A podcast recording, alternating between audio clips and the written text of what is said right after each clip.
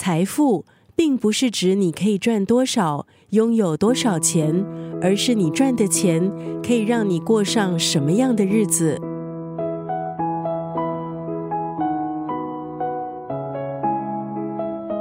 今天在九六三作家语录，立一分享的文字出自这本书《洛克菲勒写给儿子的三十封信》。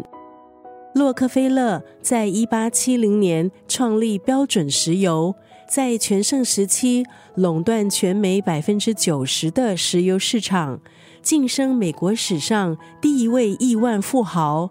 他同时也是一名慈善家，在一九一三年创办洛克菲勒基金会。洛克菲勒晚年写给他的独子小约翰三十封信，这三十封信结集成书。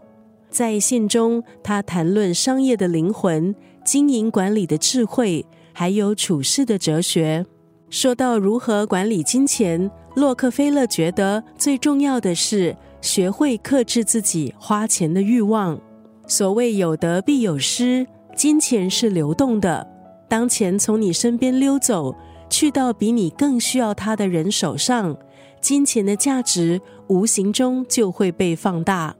今天在九六三作家语录就要分享这本书《洛克菲勒写给儿子的三十封信》当中的这段文字：金钱仅是万物的外表，而非核心。钱可以买到食物，却买不到好胃口；钱可以买到药品，却买不到健康；钱可以买到相识，却买不到好朋友。